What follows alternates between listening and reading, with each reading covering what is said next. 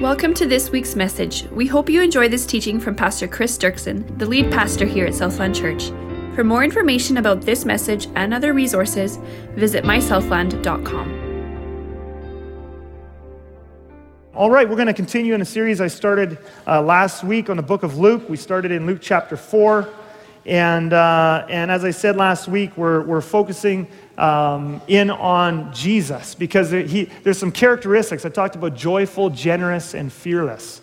And uh, those are characteristics I believe we see in Jesus that we're going to see come alive in this series about Jesus. And, and I'm really pumped about it.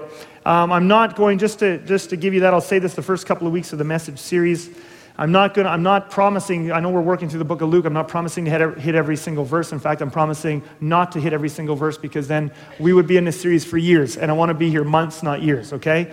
So I'm going to kind of pick and choose. I might, be, I might spend a couple of weeks in a chapter and then I might pass very quickly through uh, several others. But we're going to work our way, kind of skip our way through the book of Luke. And today I want to read you a story, just a few verses, Luke 4 16 to 22. And it's the story of Jesus. He, it's his kind of his coming out party party. He's been baptized, he's gone into the wilderness, he's anointed with the, with the Holy Spirit and power, and he goes back to his hometown, Nazareth, and he reads a messianic prophecy to them. And uh, we're, so we're kind of seeing the kickoff of his, of his ministry, all right? And, uh, and Jesus came to Nazareth, where he had been brought up. And as was his custom, he went to the synagogue on the Sabbath day, and he stood up to read. And the scroll of the prophet Isaiah was given to him. He unrolled the scroll and found the place where it was written, The Spirit of the Lord is upon me because he has anointed me to proclaim good news to the poor. He has sent me to proclaim liberty to the captives and recovering of sight to the blind, to set at liberty those who are oppressed, to proclaim the year of the Lord's favor. And now I just want you to pay attention to these next couple of verses. I just love Jesus' flair for the dramatic. I mean, he has stage presence. I can hardly wait till he comes back. He's going to put on some shows for us, all right? So he stands up, he reads this messianic prophecy to them, and they're all kind of gaping because they've watched him grow up, okay? They've watched him grow up through puberty, his voice cracking, all this sort of stuff. He leaves, he comes back, he reads this messianic prophecy. He stands there, and then he just calmly rolls up the scroll. And he rolled up the scroll, gave it back to the attendant, and sat down. Everybody's looking at him. Gets up, reads this prophecy, rolls it up, sits down, and it says, And the eyes of all the synagogue were fixed on him. Don't you just, I just, I just love his verve, his panache, right? I was looking up the thesaurus this week just for some things to describe Jesus. But anyway, verse 21, and he began to say to them, Today this scripture has been fulfilled in your hearing. So he gets up, he reads it, he rolls it up, everybody's looking at him, he sits down, and they're all looking at him, and he says, Today this prophecy has been fulfilled in your hearing. And all spoke well of him and marveled at the gracious words that were coming from his mouth. And they said, Is not this Joseph's son? Let me just pray briefly one more time for this message. Jesus, would you be glorified in this message today? Would you encourage us? Would you fill us with hope? Would you touch us with your spirit? In your precious name we pray. Amen. All right, let's work our way through these six verses. Verse 16. And he came to Nazareth. I'm going to draw something out here that I didn't think I was going to touch on in this message. I hadn't, hadn't really paid attention to it before, um, but I just couldn't get past it here in verse 16. But it says, He came to Nazareth, Nazareth, where he had been brought up, and as was his custom, he went to the synagogue on the Sabbath day.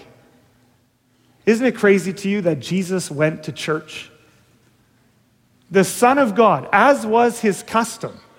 He didn't just go to church every now and then. As was his custom, he went to the synagogue on the Sabbath day. So God takes on flesh, he comes down. Now, I know technically, and there'll be some of you that are, uh, you know, with your personality, very techni- technically minded, and that's good. I'm glad the way God made you. And you're thinking, that wasn't church, that was a synagogue. And I know, technically, it wasn't church. Jesus hadn't died yet, he hadn't risen from the grave. They, they weren't Christians, okay? They didn't believe in him uh, that way. So I know technically it wasn't church, but it was, it was a gathering of God believers to read the scriptures and worship God. So it was sort of their version of church. And what's crazy to me is God takes on flesh, and when he comes to earth in the flesh, he goes to church every single week. Why? Why? Was he, was he coming to learn something? Like, did he have out his little Southland message notes and a ballpoint pen? And he's thinking, what's the guy going to teach me today? Is that why? No. I mean, he's the creator of the universe. That's a fine reason to go to church, and we should learn some things at church, but that's not why Jesus went to church. He didn't learn, he didn't need to learn anything. When he was 12 years old, his parents left, thought he was with them, and he was back at the temple. Three days later, they, when they went back and they found him, he was teaching at 12 years old the religious leaders. He didn't lead, need to learn anything.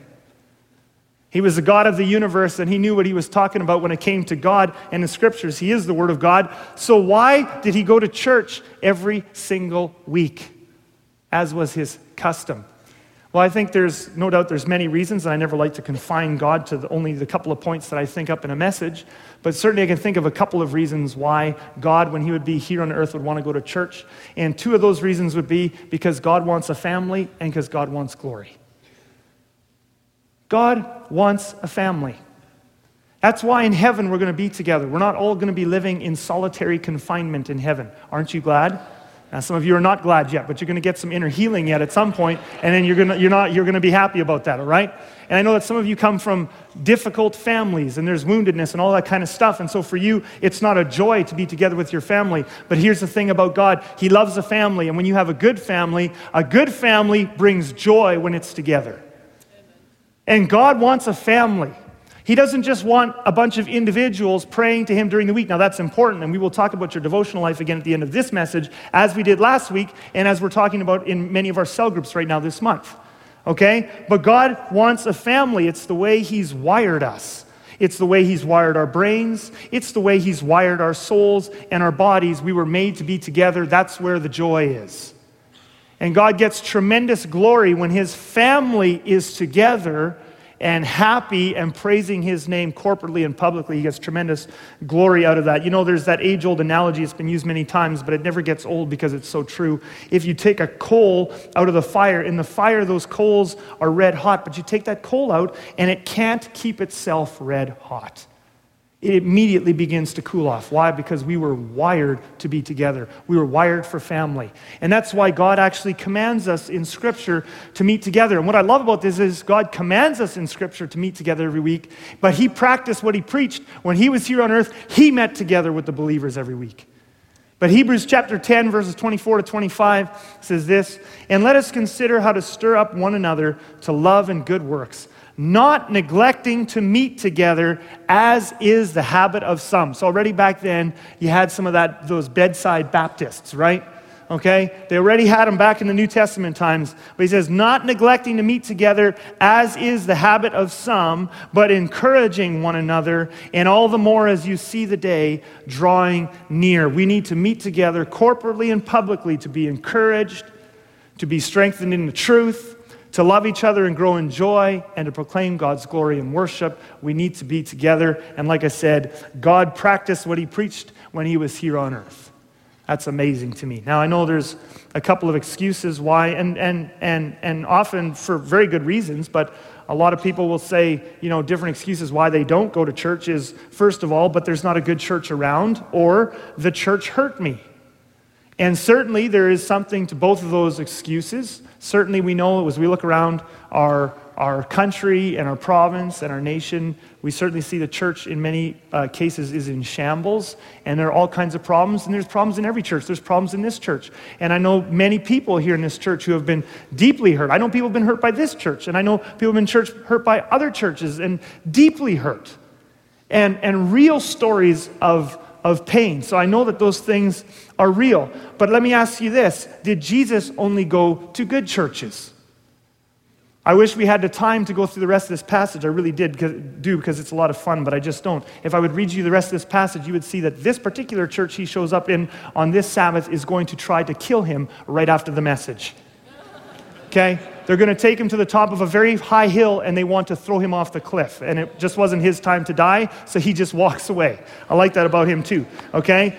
But you, you just you can't kill God unless he wants to be killed, right? So, um, but you think you've been hurt by the church, other people have been hurt by the church. Jesus was hurt by religious people as well.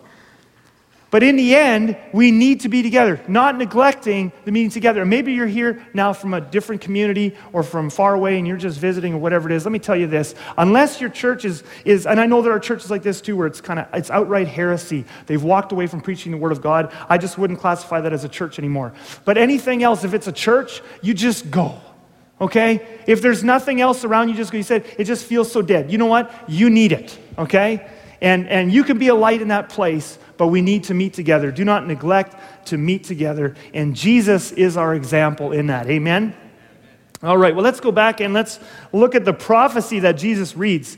And uh, I'm going to read it to you again, verse 17. And the scroll of the prophet Isaiah was given to him. And now he's going to read out of Isaiah chapter 61, which I'm going to show you in just a couple of minutes, okay? He's going to read out of Isaiah 61. And uh, it's a messianic prophecy, okay, which is really important that you understand that. And the Jews all knew it was a messianic prophecy, okay? He unrolled the scroll and found the place where it was written, The Spirit of the Lord is upon me because he has anointed me to proclaim good news to the poor. He has sent me to proclaim liberty to the captives and recovering of sight to the blind, to set at liberty those who are oppressed, to proclaim the year of the Lord's favor. And he rolled up the scroll and gave it back to the attendant and sat down. And the eyes of all the synagogue were fixed on him, as we looked at before. And he began to say to them, Today this scripture has been fulfilled in your hearing. Now, there are a lot of people today who claim and uh, it's considered intellectual in many theologically liberal circles to claim that Jesus was just a good person and he never thought he was God, okay? And if you want examples of people who think this, just read Maclean's magazine every year Easter, okay? Without fail, every year they, they run the same humdrum. The Time magazine does the same thing. Articles about either Jesus didn't exist or Jesus didn't think he was God. And the reason they think that they say this, it's, a, it's, this, it's this popular thing that Jesus didn't think he was God, is they'll say, well, look in your Bible and find one place where Jesus said in English, I am the Messiah. And they're right that you won't find those four words anywhere in the Gospels in our English Bibles. And so people go, see, he never actually claimed to be Messiah. That's just something Christians added in later. He was just a good person. Well, the thing you have to understand is Jesus didn't come in, in flesh to Canada in 2017. If he had, he might have said, I am the Messiah. But he didn't come to us. He came to first century Israel, to the Jewish people, and so he wasn't speaking to us, he was speaking to them. And in their language, he was saying, I am the Messiah. And so, this is just one example. This is just one example out of many. In their language, in their culture, that's why they wanted to kill him. To those who think Jesus never claimed to be God, I would just like to hear a good explanation as to why he was crucified then and why these people here want to throw him off a cliff. There's a reason they wanted to, and that is because he was speaking their language, and in their language, he was shouting, I am the Messiah. He gets up, he reads a messianic prophecy, he sits down, they're all looking at him, and he says, Today it's fulfilled in your hearing. I am the Messiah. That's what it is. So there's no denying that Jesus knew he was the Messiah, and there's no denying that was his calling in life, and that he spoke it clearly to the people who were, around him. And then it says in the next verse, and all spoke well of him and marveled at the gracious words that were coming from his mouth. So they're like, again, like I said before, here they've watched him. He's back in Nazareth. Now, the thing you have to understand what Nazareth is, here in Steinbach, I don't really consider us a, a, a city. We're more of a small town, whatever we are, 10 or 11 or 12,000 people or something, okay? Um, but even at that size as a town, you don't know everybody in Steinbach. Nazareth was a teeny tiny little village. They all knew each other. So he comes back here. He has, this is the start of his ministry. He's just come out of the wilderness. First place he goes back is to Nazareth, and he sits in front of this tiny little village. They all know each other. They watched him grow up. Like I said before, they watched him go through adolescence, and his voice was cracking and all that awkward stage. They know Jesus. I mean, it's amazing to me, the whole incarnation, that the God of the universe would come down to earth, be born as a baby, and go through all of those stages and just live a regular human life. So they watch him grow up like this, and now suddenly he's gone. Then he comes back, and they're marveling this anointing that's on him. There's like a power on him. They can sense the Spirit on him. They marvel at him. But at the same time, they're bothered, and they said, Is not this Joseph's son? This can't be the Messiah. He can't. I mean, we know him. I mean, we, do, we know everything about him. It can't be him. And then he gets up and reads this messianic prophecy and says, Today it's me. No, it can't be him. This is, this is Joseph's son. We know him.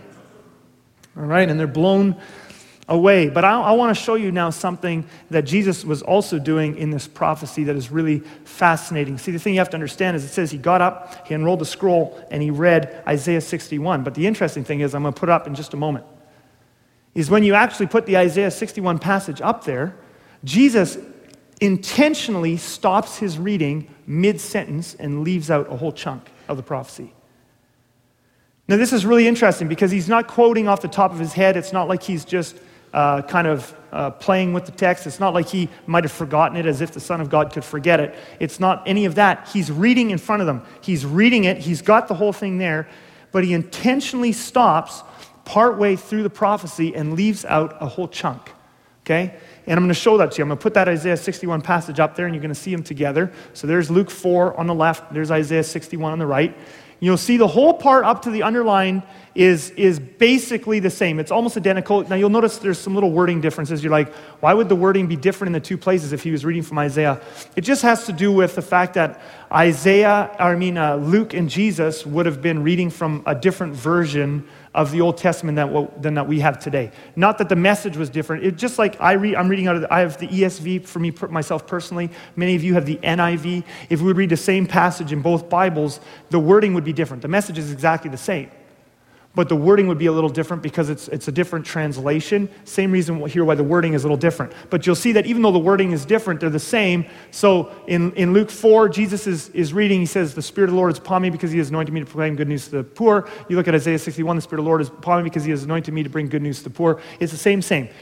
Going down to the end though, and then there's a change, okay? So at the end of the passage that Jesus reads in Luke chapter 4, he ends it with to, and so he's to set at liberty those who are oppressed and to proclaim the year of the Lord's favor. Jesus ends the prophecy, the reading at here. So this is the messianic prophecy, and the Messiah is here to proclaim the year of the Lord's favor. But if you'll notice in what it actually says in Isaiah, he has cut it off early. And again, he's done this on purpose. He's not quoting off the top of his head. He hasn't forgotten something as if that was uh, something the Word of God could do anyway. But he has intentionally done this. It says in Isaiah 61, it says, to proclaim the year of the Lord's favor and the day of vengeance of our God. He's intentionally left that part out. Okay, it's, it's part of the same sentence. It's not like there's a passage break there, it's part of the same sentence. Why, why would Jesus intentionally leave out, okay, the part about the day of the vengeance of our God? Well, we have different options as to how we can interpret this. And the first one is that perhaps Jesus is canceling out the whole vengeance part. Okay, and this is where a lot of Christians go with this nowadays. Uh, again, if you go kind of more theologically liberal, they would say, you know, the new, this is just Jesus canceling out all that Old Testament vengeance stuff because Jesus cancels that stuff out. The New Testament cancels out the Old. Jesus is just about grace. There's no more judgment. There's no more wrath. There's no more punishment for sin. All of that's done in the New Testament, and Jesus ended it, and that's why Jesus didn't read it, okay? And so that's one way that a number of people will approach this passage and why Jesus leaves out the part about vengeance. But the, this is not an actual option at all, and I'll tell you why. The reason is because Isaiah is just as much the Word of God as Luke. Isaiah is just as much the Word of God as Luke. See, there's this whole movement now of these, these people who call themselves red letter Christians that somehow the words of Jesus the, in the Gospels are the only part of the Bible that really apply to us anymore today, and it's absolutely untrue. Jesus himself would rebuke us in person if he was here in the flesh, and he would say, How can you cancel out some of my words for some of my other ones? Because he's God, they're all his words. The red ones are just the ones he spoke while he was here in the flesh, and the rest of the ones are the ones he's the word of God that he spoke when he wasn't in the flesh, but they're all him. They're all him. And nowhere in the Bible, I can take you through passage after passage after passage, and I just don't have time in this message. I could show you the Apostle Paul, the Apostle Peter, and Jesus himself in many passages had an unbelievably high view of the Old Testament scriptures. They believed the Old Testament was the Word of God. So there's no way Jesus was canceling out a part of Isaiah's prophecy. Absolutely none. It's not like he was, he was correcting because Isaiah had sort of some of these wrong Old Testament ideas. If he was correcting Isaiah, that would mean he was correcting the Holy Spirit who has inspired Isaiah. And so, like I said, in many places throughout the Gospels, I'll just show you one quote, but I could show you many. I mean, I think of, I said I would only do one, but right away I'm doing John 10 35. I did it last night too. But in John 10 35, Jesus is having a conversation with the Pharisees. And in part of that conversation, he says to them, And the scriptures cannot be broken. Speaking of the Old Testament. The scriptures, the Old Testament, cannot be broken. In other words, if the Old Testament says something's going to happen, it will happen because the scriptures cannot be broken. That's what Jesus thought of the Old Testament. Jesus was not a red letter Christian. He was an all letter Christian. If it's in the Bible, it's him because he's the Word of God. In Matthew 5, 17 to 18, he said this Do not think that I have come to abolish the law or the prophets. I have not come to abolish them, but to fulfill them. For truly I say to you, until heaven and earth pass away, not an iota, not a dot will pass from the law until all is accomplished. That's what Jesus said. He said, Not an iota, not the smallest dot will pass from the Old Testament until it has all been accomplished. All of it. So that means that everything Isaiah prophesied under the inspiration of the Holy Spirit is going to happen, and that includes the part about the day of vengeance. And in fact, if we fast forward to the end of the New Testament to Revelation chapter 19, the New Testament shows us the fulfillment of that Isaiah 61 prophecy about the day of vengeance. And I'll just read you a, a, a six verse portion here. Um, starting in verse 11, John sees the future and he sees Isaiah 61 being fulfilled. And here's what he sees Then I saw heaven opened, and behold, a white horse. And the one sitting on it is called faithful and true. And in righteousness he judges and makes war. How many of you knew that Jesus is more than a peacemaker? He's more than a peacemaker, he's also a warrior.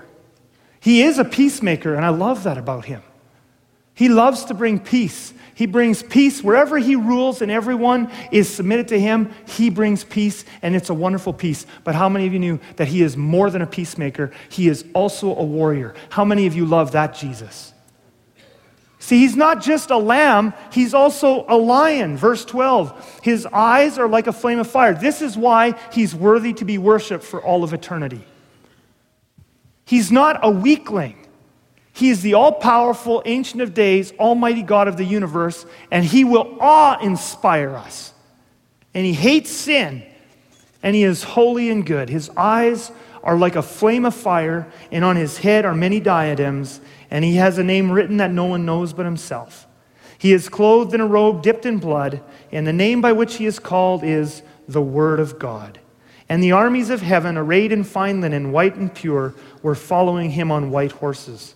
From his mouth comes a sharp sword with which to strike down the nations, and he will rule them with a rod of iron. He will tread the wine press of the fury of the wrath of God Almighty. On his robe and on his thigh he has a name written King of Kings and Lord of Lords. This day is coming. This, what I just read you up here, as surely as tomorrow is Thanksgiving, okay? Here in Canada, anyway, okay? But as surely as tomorrow is Thanksgiving here in Canada, surely this day will come and it is marked on a calendar, on God's calendar somewhere, and Jesus is going to come back, and on that day, he is going to trample down all the evil systems of this world. And he's not going to say, please. It's not going to be, please, would you desist? Would you quit with the terrorism and the mass murder? If you could just quit by the next month, and here's your kind of, no, he's going to crush. He's going to break. He's going to smash the sex slave trade. He's going to smash the pornography industry. He's going to smash the abortion industry. It's all going to be obliterated. And in fact, here in Revelation, there's more quotes from, the Isaiah, from uh, Isaiah 63 and some of Isaiah's prophecies. He's going to do that because he's God and he's holy. And when we live with him in his kingdom forever and ever, it's going to be an amazing piece of place of peace and purity and goodness. Amen? So that's what Jesus is going to do. Okay? So why then? So clearly, Isaiah 61, the whole prophecy is going to come true. This part about the day of vengeance is also going to happen. So the question then is why would Jesus intentionally leave that part out when he's reading this prophecy in the synagogue? Why would he leave it out? And again, I mean, is he, is he embarrassed about it? Absolutely not. Jesus is absolutely unafraid to be himself. Maybe you're thinking, well, maybe he was worried about being politically incorrect, but even that doesn't work. First of all, Jesus isn't afraid. In fact, right after this, he's going to tweak his Jewish listeners until they want to kill him. But even if that were true, even if he was afraid, which he couldn't be afraid, he's fearless of being politically incorrect, in that synagogue, in our day, it's incorrect, it's politically incorrect to talk about the day of vengeance of our God, that he's holy and he's going to smash sinful systems. It's, it's politically incorrect. But in his day, in those Jewish synagogues, that was not politically incorrect. In fact, they were looking forward to the day when the Messiah would come and smash all their enemies. It was politically incorrect for him not to read it. So why didn't he read it. And I'll tell you why he intentionally left it out is because he was putting a space in the prophecy.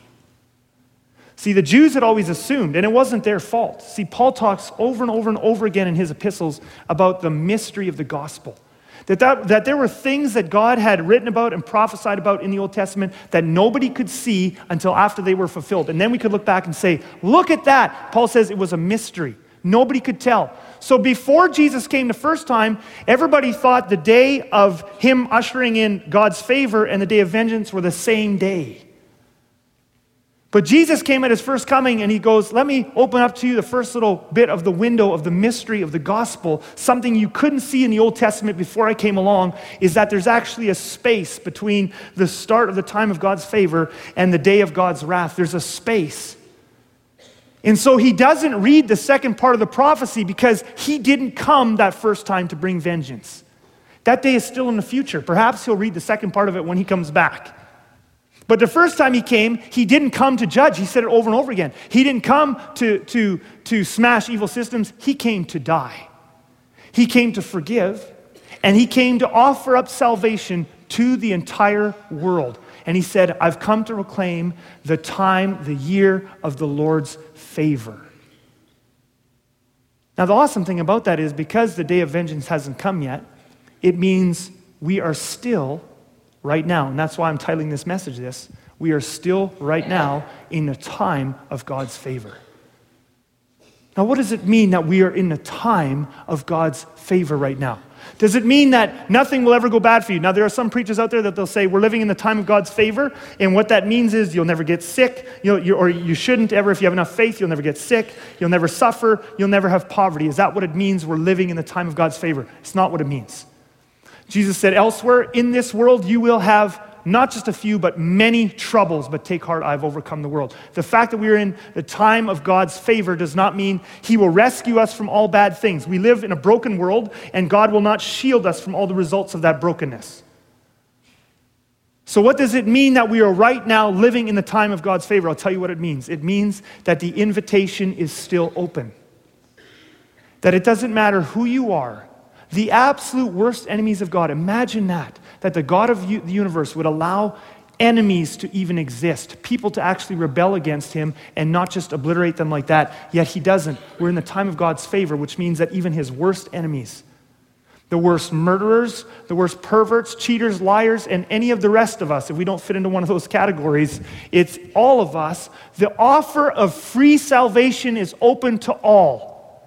And during the time of God's favor, no matter how bad you are or how bad you've been, you're never too bad because we're in the time of God's favor. And He says, I will gladly give it to you free salvation and forgiveness and a fresh start for anyone who wants to receive Jesus as their Lord and Savior.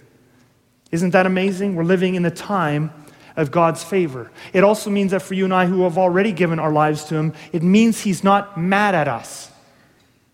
It doesn't mean there's not, there might be times when there's things we need to change and he may have to discipline us. Absolutely. Hebrews talks about if God doesn't discipline us, he doesn't love us. Okay? He does discipline us and he does love us. But in all of that, he is not wrathful with us. He is full of hope for us because we are living in the time of God's favor. Now, I want to draw that out a little bit more for you, what it means for God's favor to be on you. And I'm going to do it out of Scripture, so I'm not making anything up. I'm going to take you to Romans chapter 8, because Paul just does an amazing job, just an incredible job of, of drawing out what it means to live in a time of God's favor. And so I'm going to read you just a few verses here from Romans 8, starting in verse 31. And Paul says this What then shall we say to these things? If God is for us, who can be against us? You know what? It, you want to know what it means to be living in a time of God's favor? It means that God is for us, not against us. He is for us. Now, I know some of you grew up in homes with harsh, distant, or abusive dad or mom or both. And it's hard for you to grasp the concept of a parent or a father who's actually on your side. But that's what Romans 8, verse 31 says. This is what it means to be in a time of God's favor, that He is actually for you. He is for you, even when you're all messed up inside and you're weak and you're helpless and all those sorts of things and you're stuck in stuff. He is for you. He is not against us, you. If God is for us, who can be against us? Now look at this next verse. He who did not spare his own son, but gave him up for us all, how will he not also with him graciously give us all things? Think about that. He who did not spare his own son, how will he not also with him graciously give us all things? Think about that. God has already given us his son. That's the hardest thing. That's the most expensive thing. That's the most costly thing God could give us. How will he not also with him give us anything else? Anything else is easy after that. Isn't that true? Like he's already given us his son. What else wouldn't he give us? If he'll give us that, he'll give us anything. Isn't that true? I mean, let's, let's just do a little mind experiment here for just a moment, okay? Because I, there's, there's, there's no scenario I can envision where this would be true. Um, because I don't, there's no, nothing and no one I love in this world more than, what, than my wife and my kids. But let's just imagine there was someone that I loved so much that I would be willing to give up one of my kids for. Them. Like, I can't imagine. Those of you who are parents, you know that. Like, how could you love someone enough to give up one of your kids for them? It's, it's not even possible. Let's do the mind experiment because that's what God did for us. Imagine you love someone so much that you would give up one of your kids for that person. Now, think about this. That, that, like, the, the intensity of that love would just be massive. But now, think of something else. Once you've given up your kid for that person, you love them so much now, giving them the house, that's no problem. Isn't it true? I mean, I love my, I would trade in my house for my kids any day of the week. That's no problem. I mean, it, it, it's not even on the same, that's not even in the same ballpark. If I love you enough that I would give up one of my kids for you, if you wanted my house, done. That's easy. You want the van? Easy. You want whatever's in the savings account? That's really easy. Um, but whatever you want, okay? Whatever you want, if I've given up one of my kids for you, you can have it. It's the same. That's what Paul's saying here with God. This is what it means to be in a time of God's favor. He gave up his son for you. Now you're going through whatever you're going through, and you think God doesn't care. He already gave up his son for you. You don't think when you cry out to him late at night or early in the morning and you don't know what you're going to do about that family situation or about that health situation or about whatever it is and you have no idea and is God going to help, help you? He already gave up his son. He will give you whatever else you need to get through it. It doesn't mean that necessarily you're going to have an easy life. Absolutely not. It doesn't mean he's going to take away every sickness, but it means he's going to give you something better. If he gave you his son, he'll give you whatever else you need. And you know what else is amazing about that, about living in a time of God's favor, that He gave up His Son for you? The fact that He gave up His Son for you means He's never, ever, ever going to give up on you. Because isn't it true that the more you pay for something, the, the harder it is to give up on it? Isn't it true?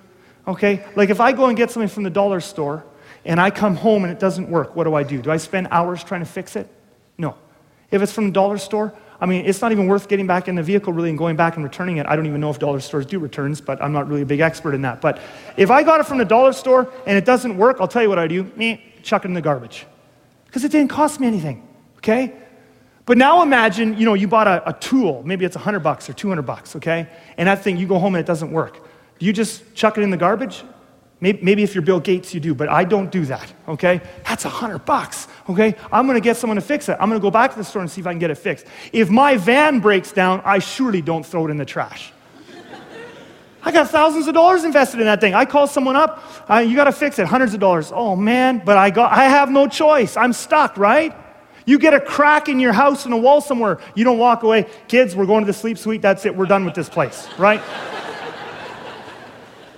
Yeah, I mean, you, you've been paying for that thing for years, and you got years and years left to pay for that thing. You don't just walk away. Why? Because it's expensive. And the more you pay for something, the more it costs you, the less easy it is for you to give up. Now, let me tell you this God gave up his son for you. That is the ultimate price he could ever pay. There is no way he will ever give up on you. Never, ever, ever, ever could God give up on you. He sacrificed his life for you, and that means he is all in the whole way, all the time. And you say, But I've fallen for the thousandth time. There's no way he can forgive me this time. Absolutely, he gave his son for you. And he will never give up on you. This is what it means to live in a time of God's favor. Who shall bring, verse 33 says, any charge against God's elect? He already invested his son in you. Who dares now bring a charge against someone when he's invested his son in you? It is God who justifies. Who dares bring any charge? So, you know, those thoughts you often wake up with in the morning and you go to bed with at night, always condemning, you're a bad this and you're a bad that, and you can't do this, and you're not a good parent, and you're blah, blah, blah, blah, and you're just always going to have that problem, and you're always going to be this, and you're just a no good old story. Those thoughts aren't from God. The Holy Spirit will convict you of sin, there's no question. If you're in the middle of doing something wrong, He'll come along and He'll say, You need to stop that. But he is not coming against you all the time, telling you, you'll never change, you'll never do this, you'll never do that, you'll never do that. Philippians 1, verse 6, but I am sure of this, that he who began a good work in you will bring it to completion. His words to you are always hope. He always believes. That's what 1 Corinthians uh, uh, 13 says love always hopes, it always believes the best. He might tell you to stop doing something, and you might say, But I can't stop. And he says, I know I'm going to help you, and I still love you, and I've got hope for you. Who will bring any charge against God's elect? It is God who justifies. Those thoughts you have are not from God. They're from your flesh and or they're from the devil, but they're not from him. Verse 34, who is to condemn? So who will bring any the only the only one who has the right to condemn us is God. But he won't do it because just he paid to justify us. And Jesus would have the right to condemn us, but he won't do it either because he's the one who died for us. And no one else has a right to condemn us because no one else is perfect. We don't owe anybody else anything. So, who's going to bring a charge? Not God. Who's going to condemn? Not Jesus. He's the one who died. More than that, who was raised, who is at the right hand of God, who indeed is interceding for us. He came to proclaim the time of the Lord's favor, which is right now. We're living in a time of his favor.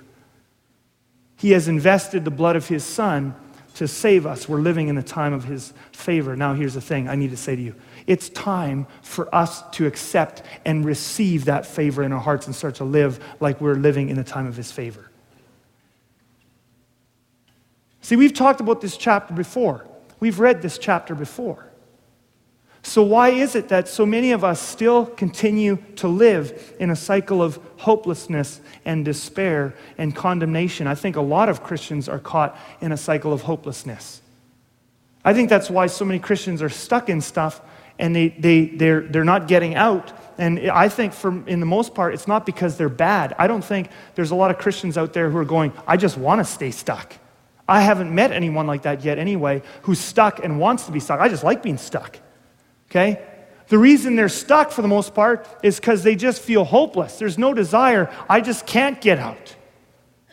And the moment you have no hope, you've got no motivation to press into the Spirit, to fight the good fight, to pray hard, to do what you need to do. Hope is the thing that gets you moving. But so many Christians have no hope. And why is it that we have no hope?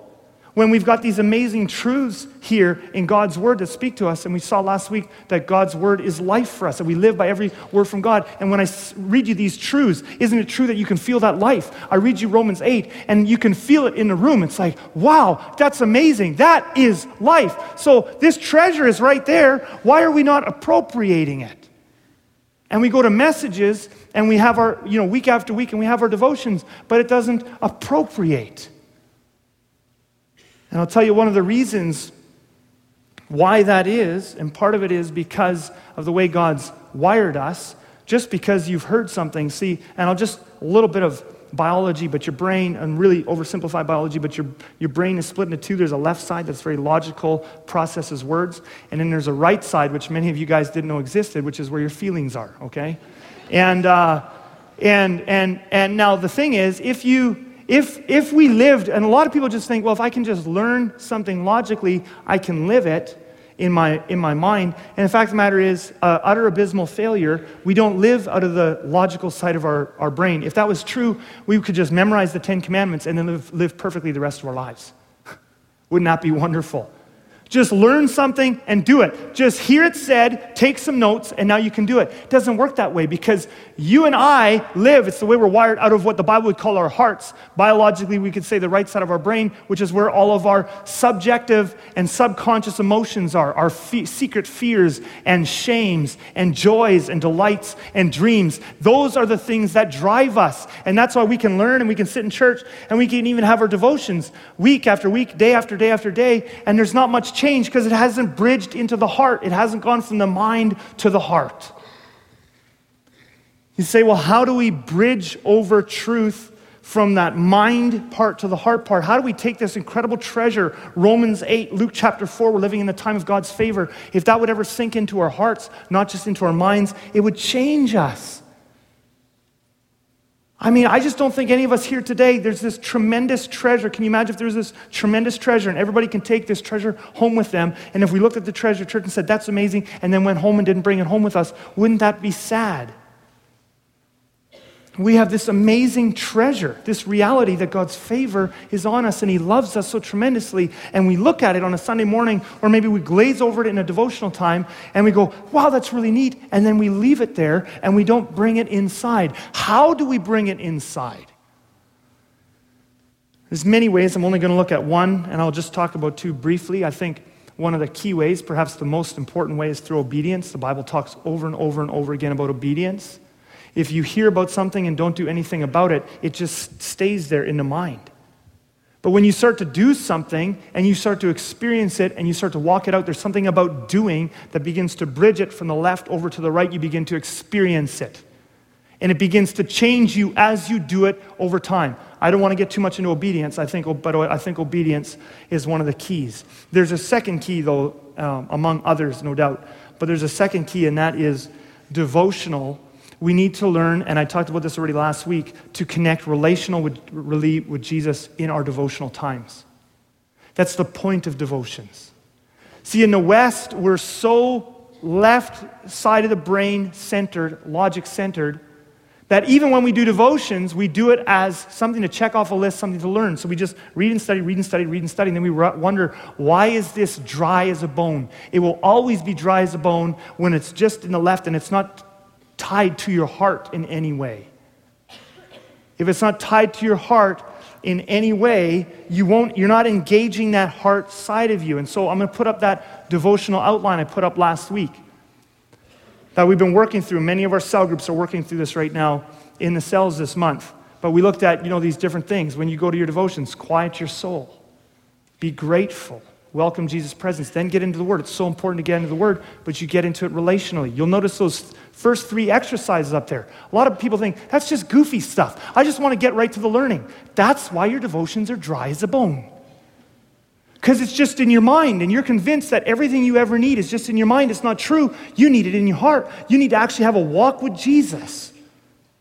So, those first ones are all about that right side, engaging that relational side of you to be with Jesus, to quiet, to be grateful, to actually welcome the presence of Jesus into that place where you're having your devotional time.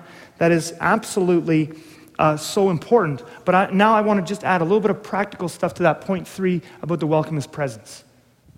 Because I just think this is so important. The treasure I want you to go home with today is not this outline. The treasure I want you to go home with today is that you're living in the time of God's favor. But I want to just give you a couple of little practical ideas and ex- some exercises to try this week and for the next couple of weeks to help you take that favor and bridge it from the mind into the heart. It will change your life. If you would actually begin to really receive that favor into your life, the hope that, that God has invested His Son in you and He loves you so much and He will never give up on you and He has so much hope for you, if that would begin to bridge into your heart, we would change the world. You would have so much hope. You would tackle anything. You would tackle your parenting. You would tackle your marriage. You would tackle evangelism in your workplace because you would be so overcome with the love of Jesus in your life. So, how do we bridge it there? Let me just give you a couple of practical exercises to try, okay? And if you don't do these, you haven't lost your salvation. These are, there's different ways of doing this, absolutely. These are just some ideas to help you. The real truth is the favor of God in Romans 8. These are just exercises to help you maybe get some of that treasure into your heart. So let me give you three things to try this week during that welcome his presence time in your devotional time, all right? And the first one is picture Jesus sitting there with you when you have your devotional time. Picture Jesus sitting there with you. You say, that just seems a little weird. Just remember, all of this, everything I'm going to tell you to do is based on God's word. God's word says Jesus will never leave us or forsake us. That means he is with you when you're in devotional time. This is all about connecting your heart to him, not just your mind. So picture him sitting there with you in your devotional time. Actually, take a moment to do that. Jesus is actually with me, Not just in some ethereal sense, but in a very real sense, His Spirit is with me. Okay? Then the second thing is let Him speak favor into your life. Let him speak favor into your life. Now, some of you have been walking with the Lord for a long time.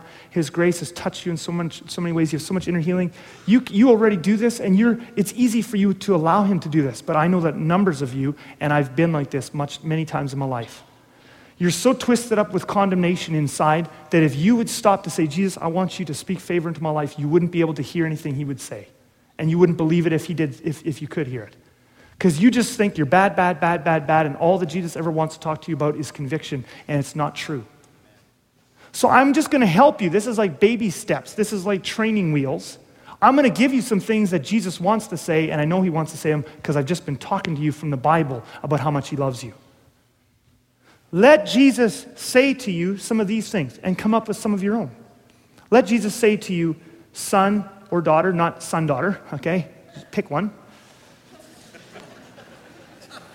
We won't go down that path. Son or daughter, I've been looking forward to this time. Thank you for joining me. Do you ever think that Jesus will be happy to see you in your devotional time? He can't, he, he can't be happy to see me. I'm, I'm too bad. I'm too unspiritual. I don't pray enough. You ever think he invested his blood for you? He loves when you want to take a moment to think about him. Why wouldn't you just let him say that to you? Son or daughter, I've been looking forward to this time. Thank you for joining me. Maybe you're in the morning or it's in the evening and you're feeling like a failure because you just did whatever for the hundredth time or thousandth time. Why don't you let him say this to you? Have you ever let Jesus say this to you in the morning? Son or daughter, it's my joy to forgive you. Let's start fresh today. Have you ever let Jesus just tell you, let's start fresh today? We always want to hang on to yesterday. Oh, I was so bad yesterday. I've got no hope to ever change.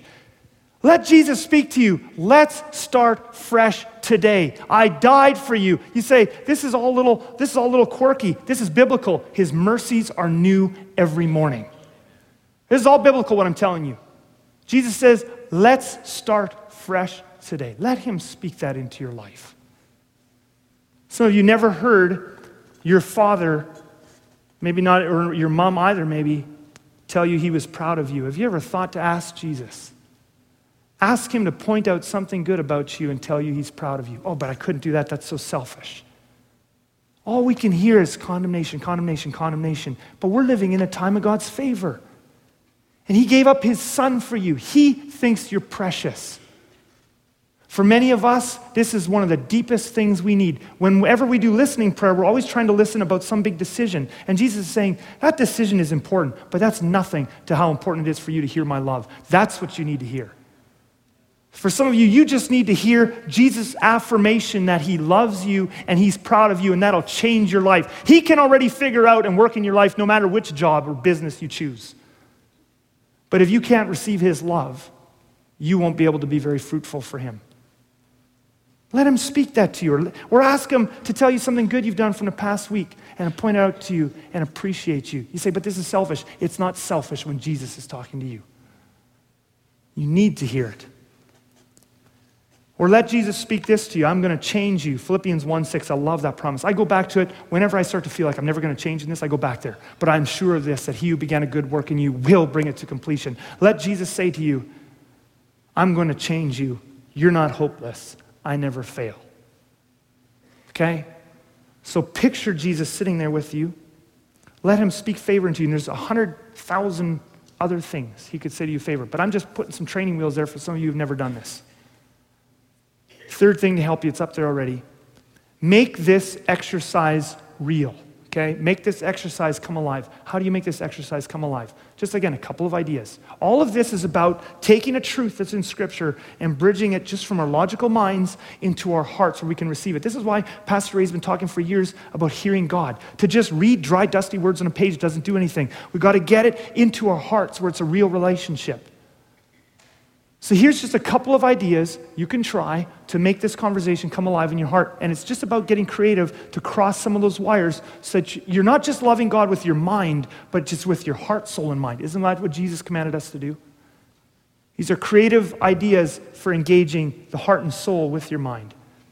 But one idea to make this conversation with Jesus real, so that his favor is actually impacting you, is write the conversation down in your journal. And what I'll often do is I'll just write down J for Jesus, not because I'm trying to be disrespectful, but just because I don't want to write out Jesus over and over again, but I'll just write out J, and I'll just write out you know, a statement of his favor that is biblical. I'll write it out to myself, and I'll just receive it. And I'll have a conversation with him about that. That makes it real.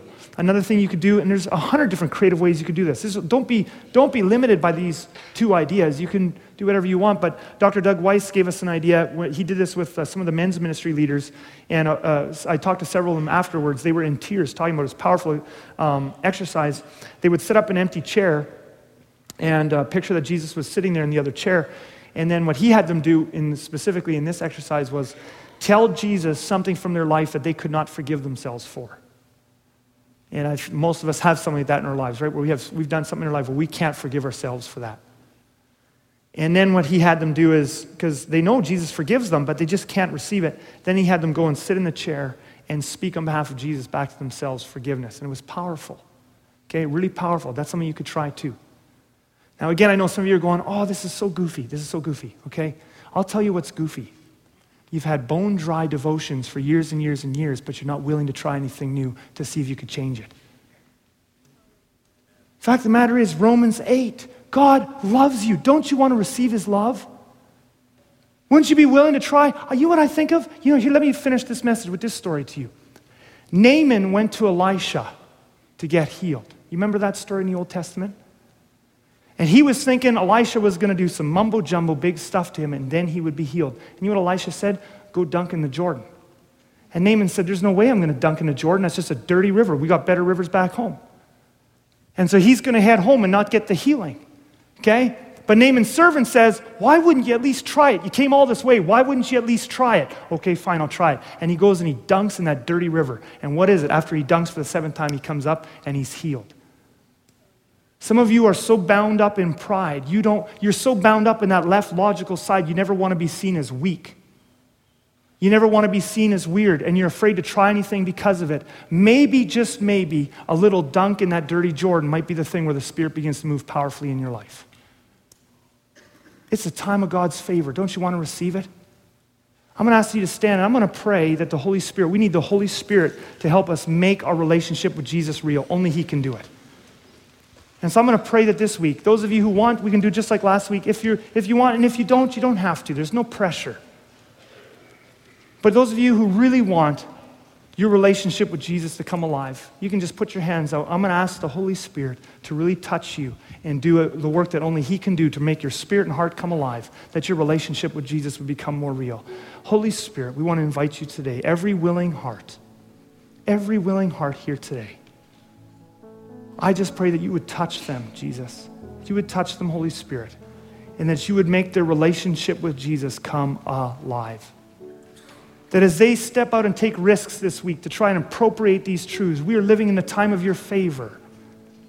Holy Spirit, that you would make these truths come alive, that you would bridge these truths from our minds into our hearts, and that you would change us, that we would start to receive your love. I pray that you would open up the windows of our hearts like Paul prays in Ephesians 3. This is a biblical prayer, and we know that you want to say yes, that we would know how much Jesus loves us, the height and the depth and the length and the width of how much you love and hope for us that that love and hope would wash like a flood through our hearts, changing our lives, changing our families, and changing this church.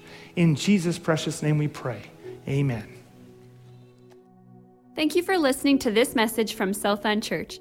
For more information or to download this and many other messages, please visit us at mysouthland.com.